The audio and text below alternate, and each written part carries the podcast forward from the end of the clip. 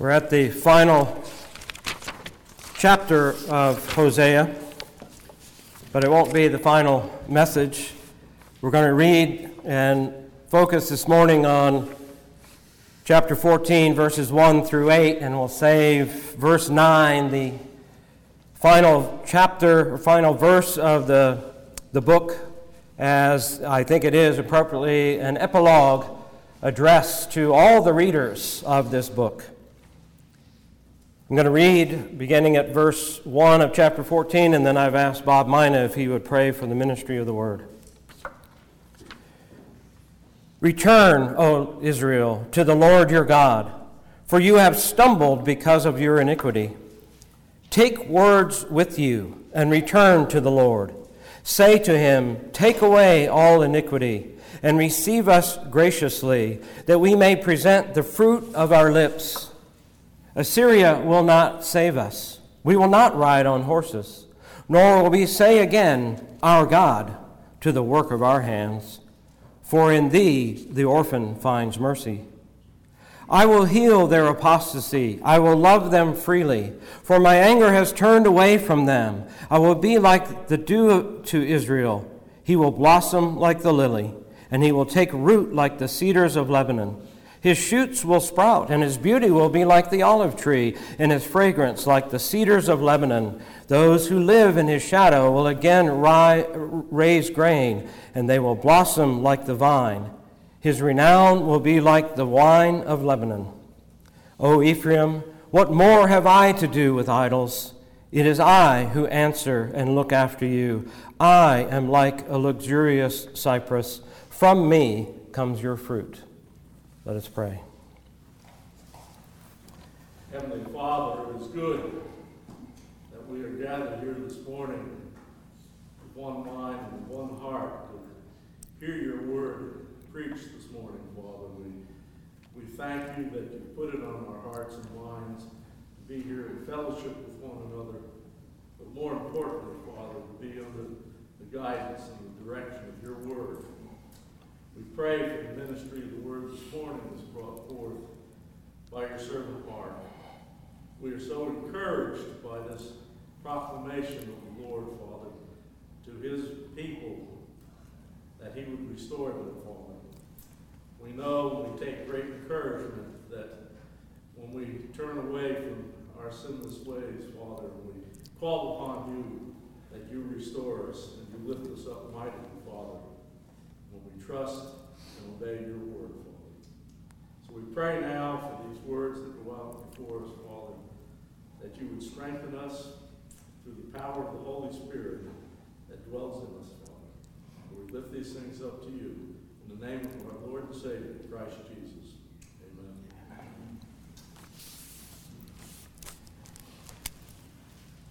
There are many people, even in our day today, who think that God is a God, particularly as we see him in the Old Testament, as a God who seeks destruction of his people. Perhaps if they just were to flip open the Bible and read from the book of Nahum, where it says, God is a jealous and avenging God. He reserves wrath for his enemies. They would say, See, see, that's what God is like. And they would continue on and read, The Lord will by no means leave the guilty unpunished. Well, these are true things about God. He is a jealous God, He is an avenging God. He will bring wrath on His enemies and leave, no, not leave the guilty unpunished. But to think that that is all that defines God, even in the Old Testament, would be wrong. And here in this book, as we've seen week after week, we see the threat of punishment, of affliction upon God's own people, Israel, and expressed sometimes in the word Ephraim, the fruitful one, that he would leave them and that he would con- not continue to love them. And yet we read of from one of Hosea's contemporaries, the prophet Isaiah, the, the passage where he is speaking to them of judgment to come, and he's speaking of his people and the judgment upon him uh, upon them. And, and, he uses language, uh, I'll read it to you. It says, He will be stirred to do his task, his strange task, his alien work.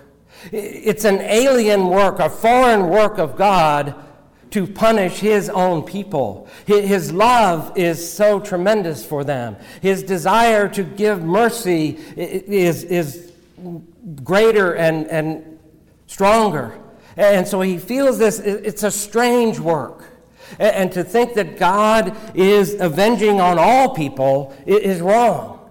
He will not let the guilty go unpunished, and yet, and yet, he will have mercy on his own people. He knows those who are his. He is jealous. Why? Because he is jealous for those who are rightfully his and his own, that he has made his own. And so, what we see is that he speaks to Ephraim, and, and again, Ephraim as the one who was called by his parents, the fruitful one is what it means. And he has given the, in the history, we see Jacob blessed him with heaven, the blessings of heaven, it says, the blessings of the deep, and the blessings of the womb. The material blessings, and yet also the blessings of his posterity. And then Moses reiterates all of those things when he blesses the tribes of Israel. He chooses the choicest of things for Ephraim. That is how he is spoken of as that fruitful one. And yet we see all through Hosea these threats of judgment, both on the material blessings, what is classified as springs, uh, fruit of the ground, especially at the end of chapter 13. Though he flourishes among his brethren, an east wind will come, it says, and the fountains will become dry. And then in verse 16, we see this graphic picture of the, the losing of their posterity, the fruit of the womb. And we think of these woeful judgments, but what are they for? Are they to then have him dismiss them from his sight? No, the judgments are to awaken them, to stir them, to drive them on to repentance. God is reserving mercy, and now He's proclaiming that mercy to them. Repent, or in the, your words in verse 1 of chapter 14, return, or simply turn, O Israel, to the Lord your God. Turn, return to me because he alone has justice. He will not punish the righteous along with the guilty because of his love. We heard of that book, that book of life, that book of remembrance that God has. He knows those who are his, and he will not forget them. And because of his name and because of his glory, in Micah chapter 7, we read, Who is a God like thee, who pardons iniquity and passes over the rebellious acts of a remnant of his possession? He does not retain his anger forever because he delights in unchanging love. See, this is the God of not only the Old Testament, but the New Testament as well. He will have his glory, but he will have his glory in redeeming his people and bringing them to glory as well. And so the cry goes out Return, O Israel, to the Lord your God. It's an invitation. Turn, turn to me.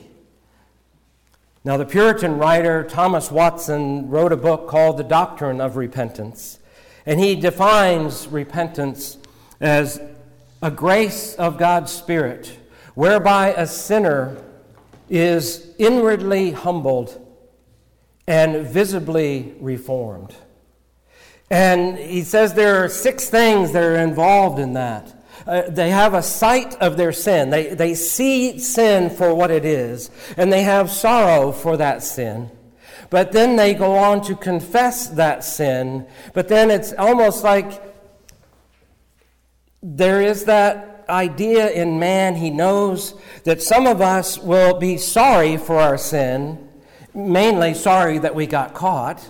And we may confess that sin and say, yeah, that's wrong, but we have no, and this is where he says we need to move, shame for that sin. And that shame should turn into hatred for sin. And finally, it is represented by what he says that visible reformation, that turning from that sin. And so it's as if Hosea starts at the back end. Hosea gives us that, that kind of that end, that end picture. Turn, return to the Lord your God, for you have stumbled because of your iniquity. Now, Israel did turn, but it turned the wrong way. If you'll permit me just to review a few things here from the, the end, uh, as we are at the end of Hosea, reminding you in chapter 5, uh, he says, Their deeds will not allow them, because of their sin, it will not allow them to return to their God, for a spirit of harlotry is within them. He, he speaks of them further in chapter 6. You remember he says, Your loyalty is like the morning cloud and the dew that goes early away. That's not turning. Uh, their loyalty is, is worth less. And then in chapter 7, verse 10, it says, Even though, let's see if this is the right one. Sorry, I'm on chapter 8. 7, verse 10. Though the pride of Israel testifies against him, yet they have neither returned to the Lord their God, nor have they sought him for all this. And finally, in chapter 11, we read these words So my people are bent on turning from me, though they call them to the one on high. They've been turning, but they've been turning the wrong way.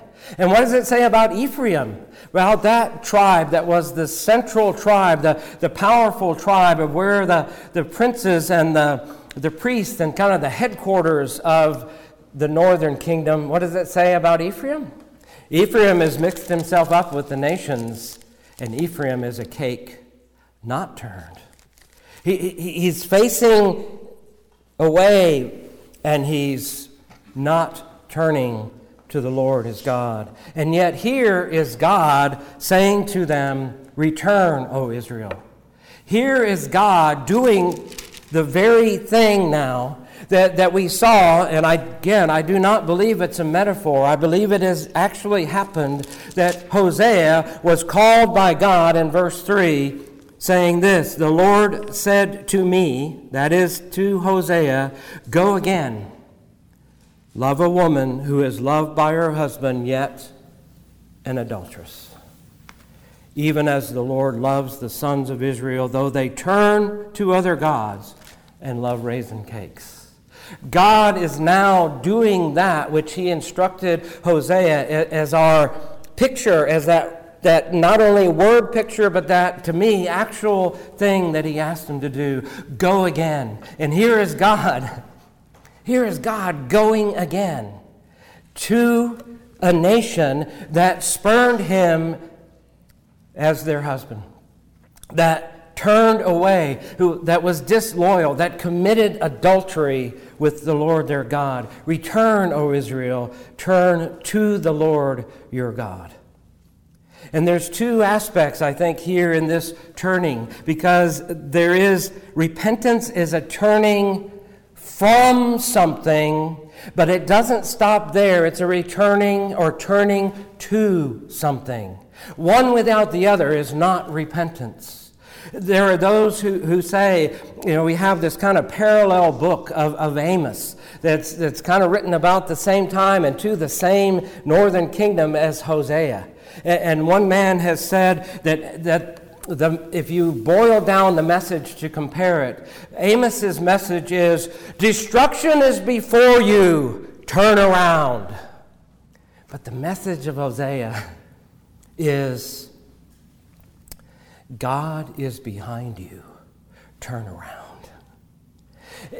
Turning from something and turning to, in this case, not something, but someone. And it's not a philosophical turning. It's, it's not a resolution. There are those who say, I will not sin. That's a resolution, that's with you. It's the turning to the Lord your God. It's not a self denial, but it is a lowliness of heart. It is that humility inward. Some think of repentance as for credit. I'll look good if I tell people I'm repenting. Uh, or it's for my profit. If I stop doing this, I think my business will be more successful. But that's not repentance. It's not to flatter yourself. It's not to be done haltingly either. There is an urgency here return. And yet, we also see in Scripture that God described Judah as one who turned with deception telling God, yeah, we're turning, but in their hearts they are not turning.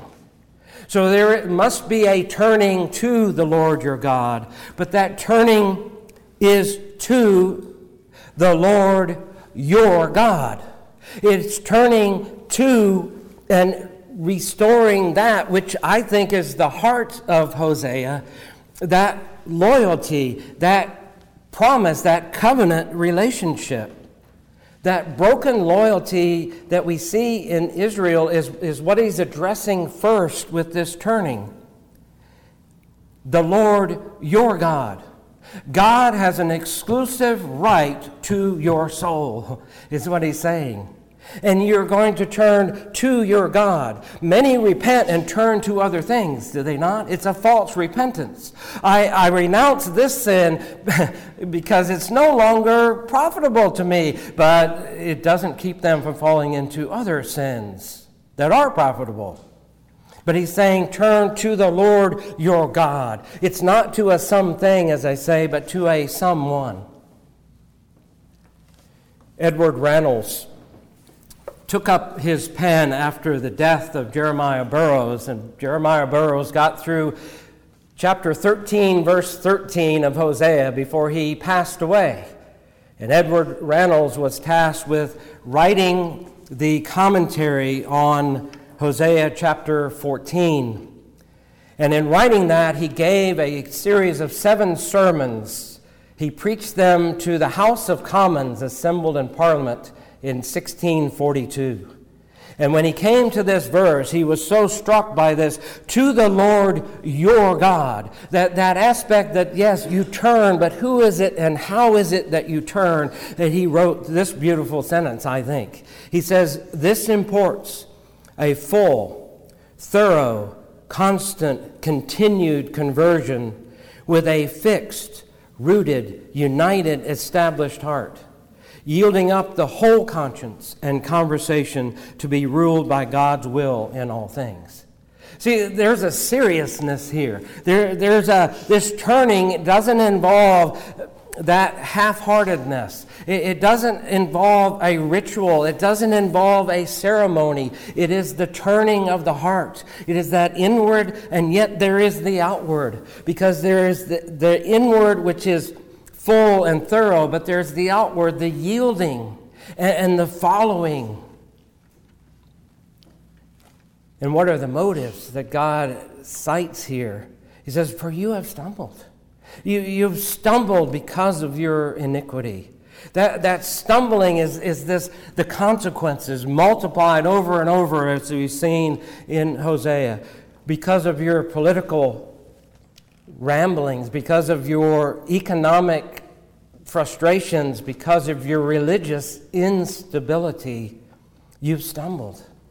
And this iniquity, well, we saw it in chapter 13, verse 12, the iniquity that is bound up as a treasure. He's storing up that iniquity and all of these things involved in rebellion and deceit and disloyalty and his perversity in his worship. But now we see his mercy towards sinners who repent.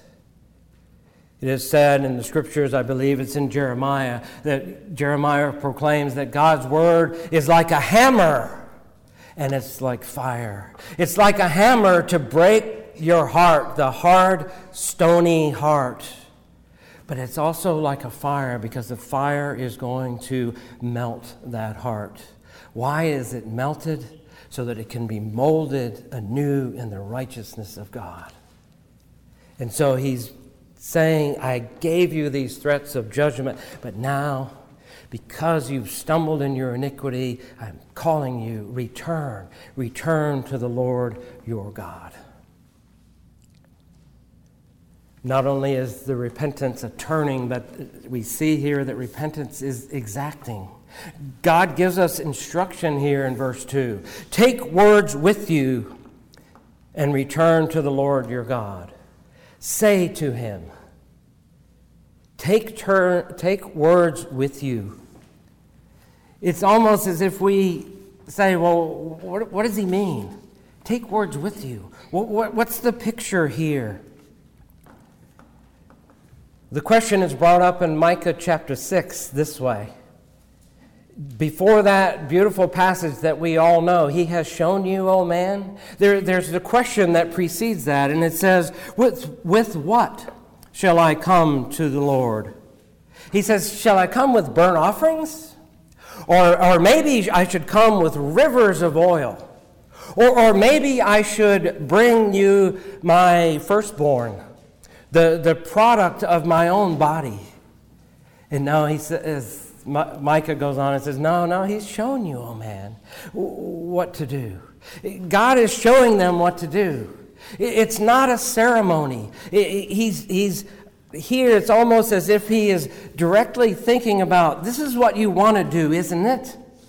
Isn't it you want to bring a sacrifice, maybe a bigger one this time, maybe, maybe something that cost you a little bit more. But he's already told them in chapter 6, that, that verse where he's, he's speaking of Ephraim, what, what will I do with you? What, what can I do with you, O Judah?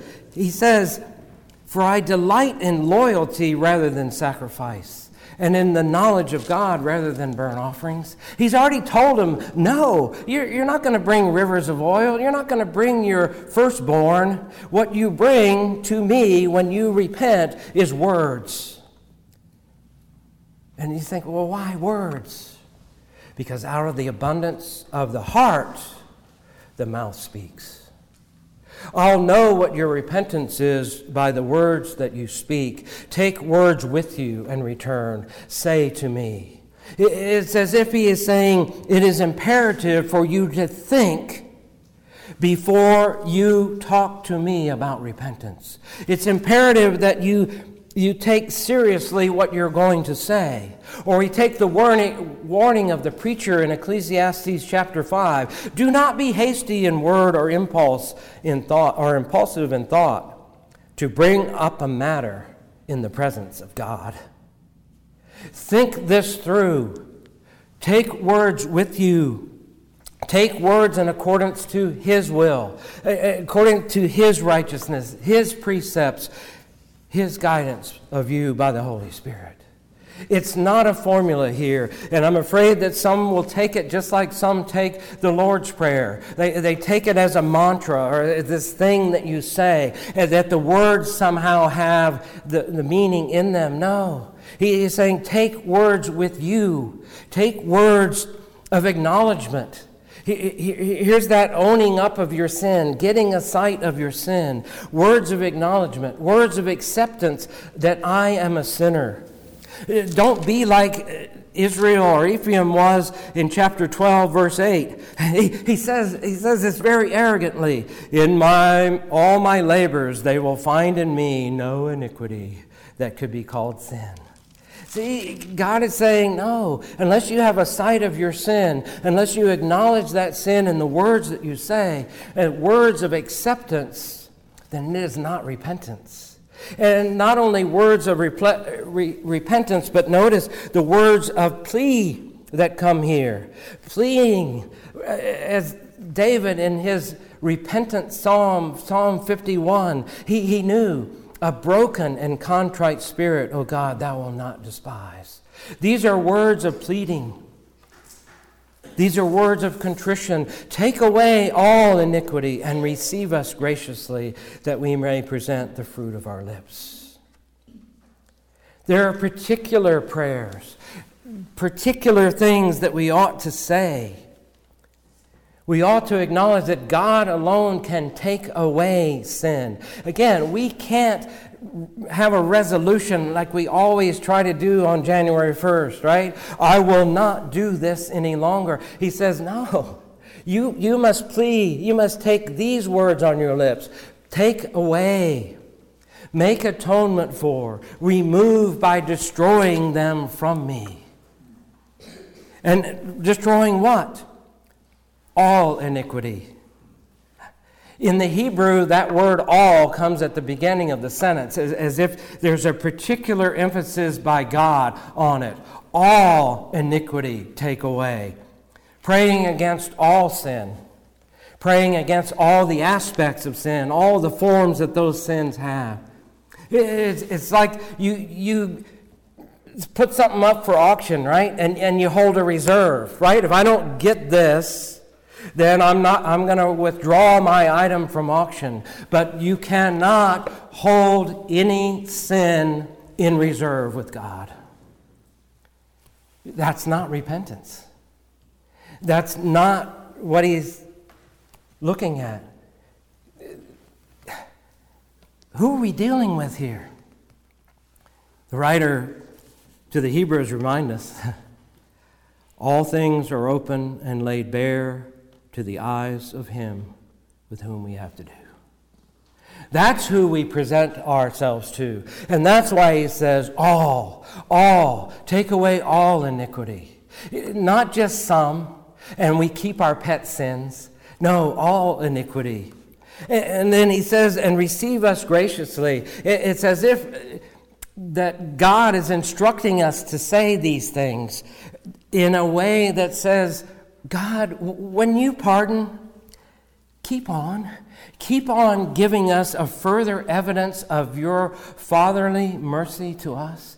Keep on giving us the, the, your goodness. Keep on giving us that which, which comes from you. Because we know that there is only one who is good. There is only one who is good and doth good, as the scriptures say. All goodness is from him. And if there is to be any grace, if there is to be any reception of goodness, then you must teach us how to discern it. Teach us to long for us. Exhort us in your goodness, it could be translated. Exhort us to that meekness and that humility. Exhort us to that dependence upon you. Exhort us to that fidelity that, that loyalty that you desire as your bride to you, the, the bridegroom.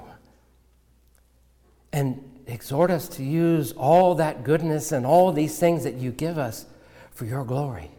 N- not for my gain, not for my greed, but, but for your glory. And, and then that we may present the fruit of our lips some of your scriptures may say, some of your translations, it, it, literally is the fruit of calves, the fruit of bulls. And it's as if God is trying to remind them again. See, you, you made those calves, right? David gave us a little history on, on Sunday night about Jeroboam, the calf up in Dan in the north and Bethel in the, in the southern region of the northern kingdom that they were to worship. And it's, it's like do, do you not see the, the vanity of the ceremony of those worships, even of the calves, compared to what is true repentance? Because out of the abundance of the heart, the mouth speaks. There's a gratitude here. There's a fruit that comes from, from this inward change and outward reformation. There's a fruit of lips that glorifies God. That's the positive aspect. But there is this negative aspect, the, the turning from something, the turning from their sins, and here they confess it. Here's, here's where in verse 3 they come down to, to their specific sins, the things that we've, we've looked at over and over in Hosea. Assyria will not save us. He's saying there is no Savior but God alone. Assyria can't do it. We, we see that now. We see that our confidence in that country and their military might was detestable to God. Assyria will not save us, he confesses.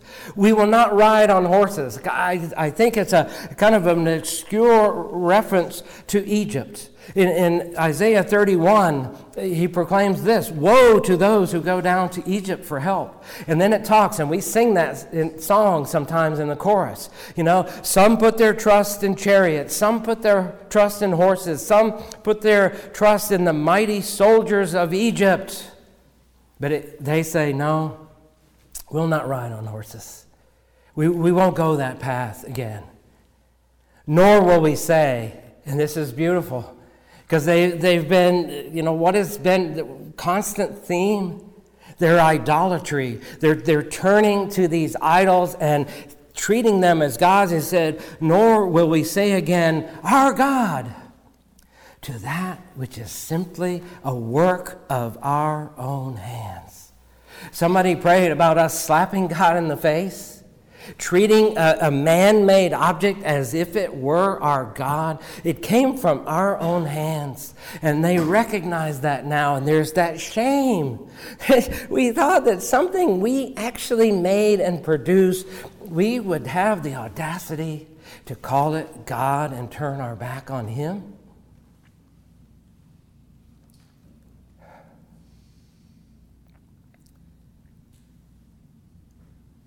Now they have come to trust the mercy that they have received at the end of verse 3 For in thee, for in thee the orphan finds mercy. It's at once a ground of their confession. On this truth that the fatherless, the, the, the outcast, the, the one that he describes in Hosea as the wild donkey, wandering around trying to find friends, and nobody would have him. but he finds mercy in God. In a sense, these people who were destitute of any ability, destitute of, of, of any wisdom, of, of figuring it out, vulnerable to the nations, Israel, uh, Assyria, and Egypt. Uh, they were vulnerable to, to not only the, the captivity and the violence that would come upon them, but just the, the, the injury that they would do to them and to their countryside.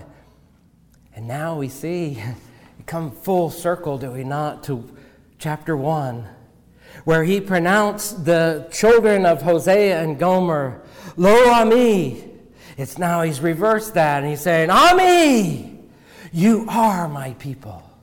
And instead of being lo ruhamach, she has not obtained, ah, ruhamach, you have obtained mercy. Here we, I'm in glory to God.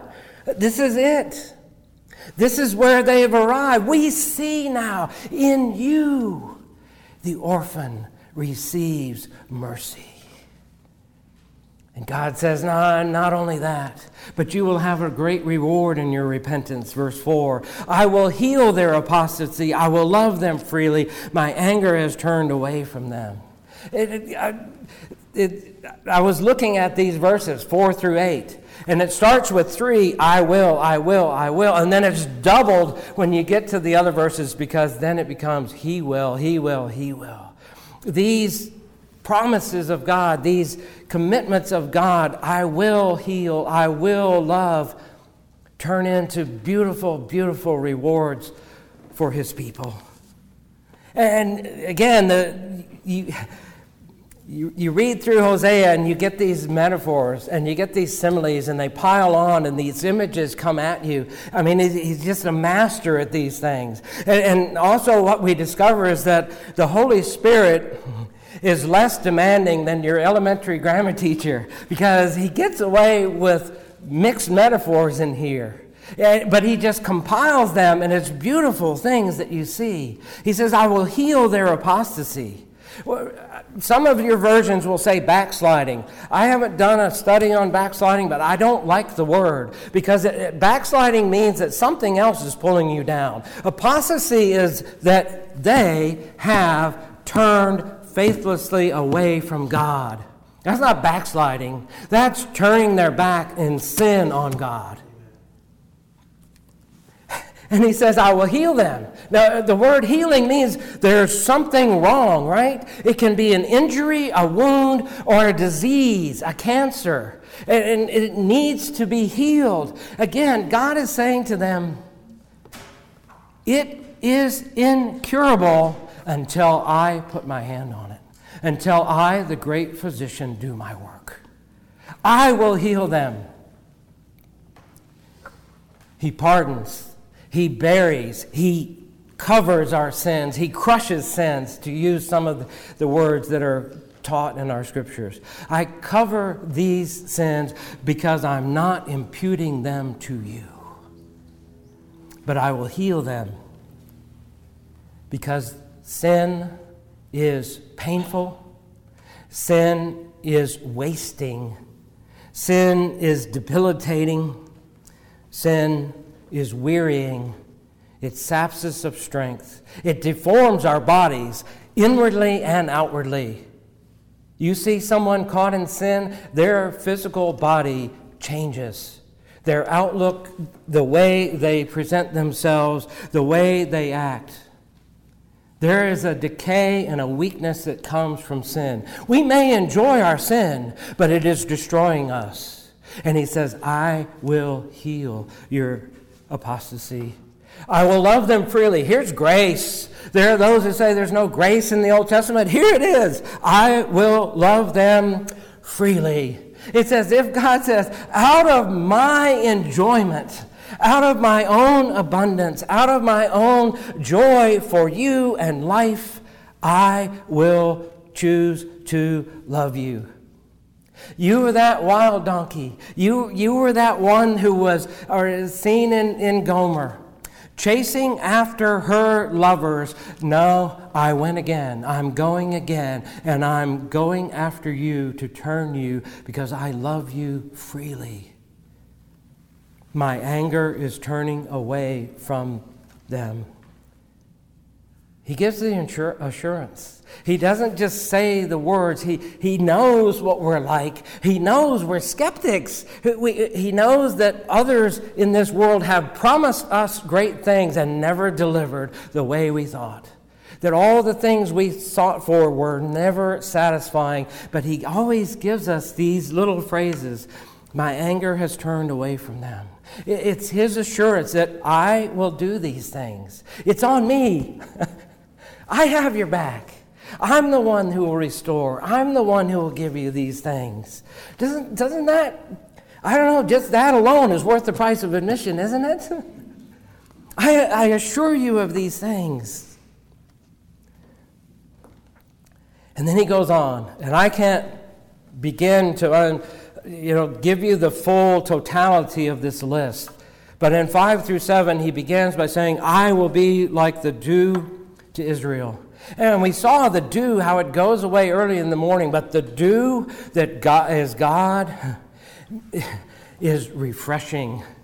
It's renewing, it's nourishing. There's this power in it. Look at it. They'll blossom like the lily, they'll take root. Oh, we saw the stumbling, right? The instability in verse 1 has now become stability. He's sending down roots like the cedars of Lebanon. They're, they're, see, God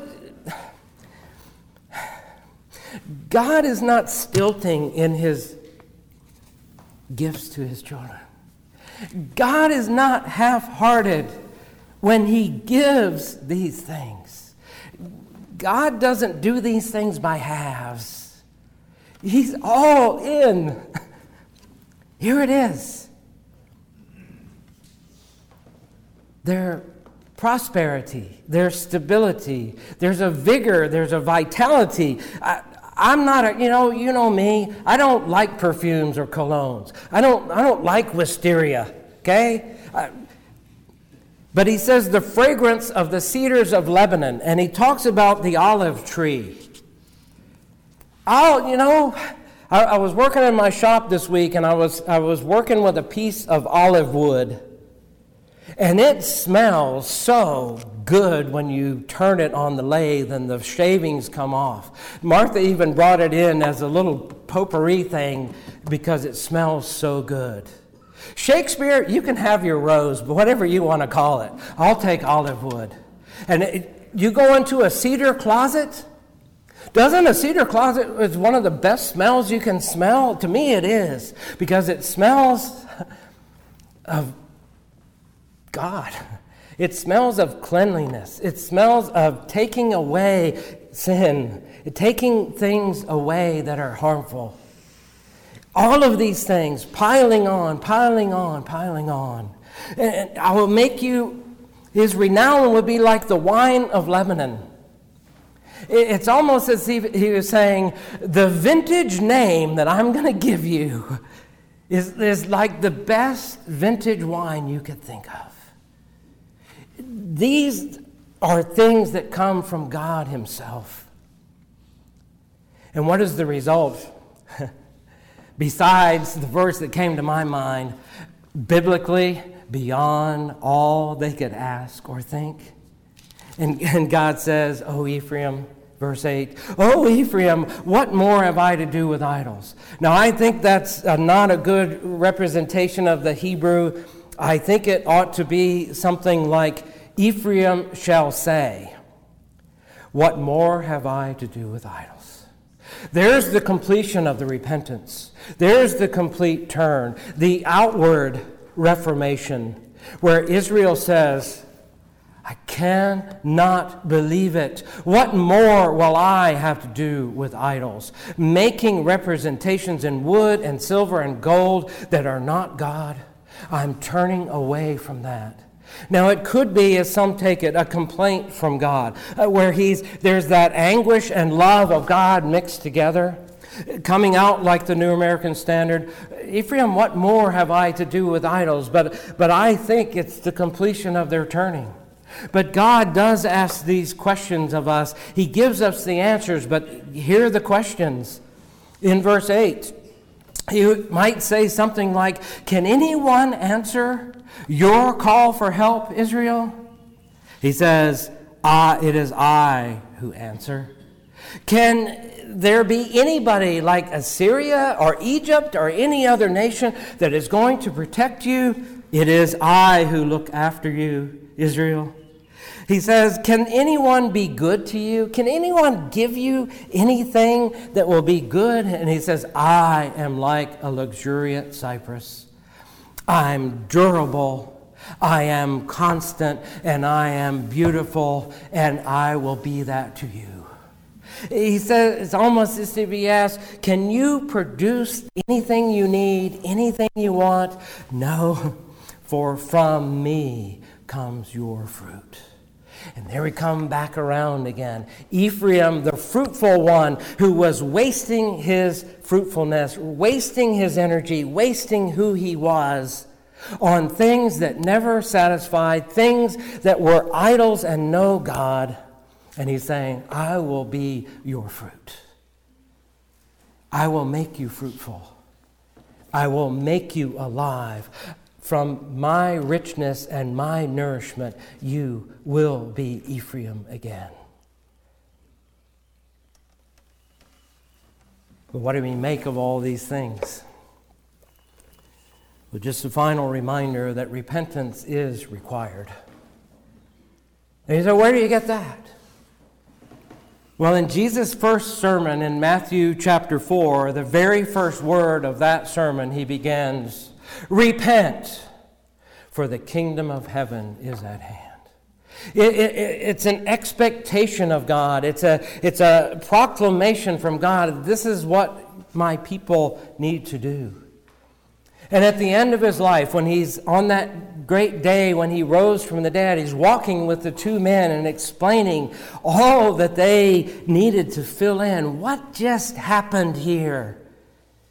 And at the end of that conversation, before he left them, he says, And repentance for forgiveness of sins should be proclaimed in my name to all the nations.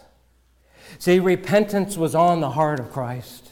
Repentance was on the heart, heart of those whom he taught, on the heart of the Apostle Paul when he's for, before King Agrippa, and Agrippa is trying to go, okay, you, you had this experience and, and you used to persecute Christians, and now you, you, you teach Christians. And, and Paul simply, it's almost in exasperation, he, he says, and I taught them to repent and turn to God, performing deeds in keeping with repentance. There's that expectation, there's that requirement for his people. And so we pray. We take words with us. We take words of acknowledgement of our sin and acceptance that we are sinners and God is the only one who can heal us of that iniquity. We pray for remission of sin. We pay, pray that He would do as He said, take away the condemnation for sin, because, as we know in Isaiah 53, He has laid the iniquity of us all on Him. And we also pray for sanctification. By Christ's death and by the Holy Spirit, we ask for the power to resist sin and temptation, to subdue that power that we may grow, that we may be truly being sanctified, saved, set apart for Christ as his bride. And we pray for that continued renovation or that continued demonstration of a reformed heart, as Watson says. He who began a good work in you, oh, pray to him, plead to him, continue that work, bring it to completion at the day of Jesus Christ. And so, as Watson said, repentance is a grace of God's Spirit whereby a sinner is inwardly humbled and visibly reformed. We hear the words echoing through this book if not just this chapter, return. He says, Return, O Israel, to the Lord your God. I think it is fair for me to say, Return, O church, to the Lord your God. Return, O Christian, to the Lord your God. Take words with you and return to the Lord. Let us pray. Our Heavenly Father, you have issued perhaps the, the greatest invitation that's ever been given in the church return to the Lord your God. No ceremony, no carts to sign, no aisle to walk down. But before you, you have made a way that we might return, that we might glorify you. Father, I pray, do your work. Do your work in your hearts of your people everywhere, not just here in this place, in this city, but around the country, around the world. That they, we might return to you with all our heart, soul, mind, and strength. Prepare us for that great day when the bride of Christ will be without spot or blemish or wrinkle or any such thing but be prepared to meet her bridegroom, and so we shall be with the Lord. Prepare us, help us do it. We ask in Christ's name and for the building up of his church. Amen. Would you please rise for the benediction from 1 Timothy chapter 6 where Paul has talked about all sorts of evil, he says to us as a church, as individual believers, but flee from these things, you man of God, you woman of God, and pursue righteousness, godliness, faith, love, perseverance, and gentleness. Fight the good fight of faith. Take hold of the eternal life to which you are called. Amen.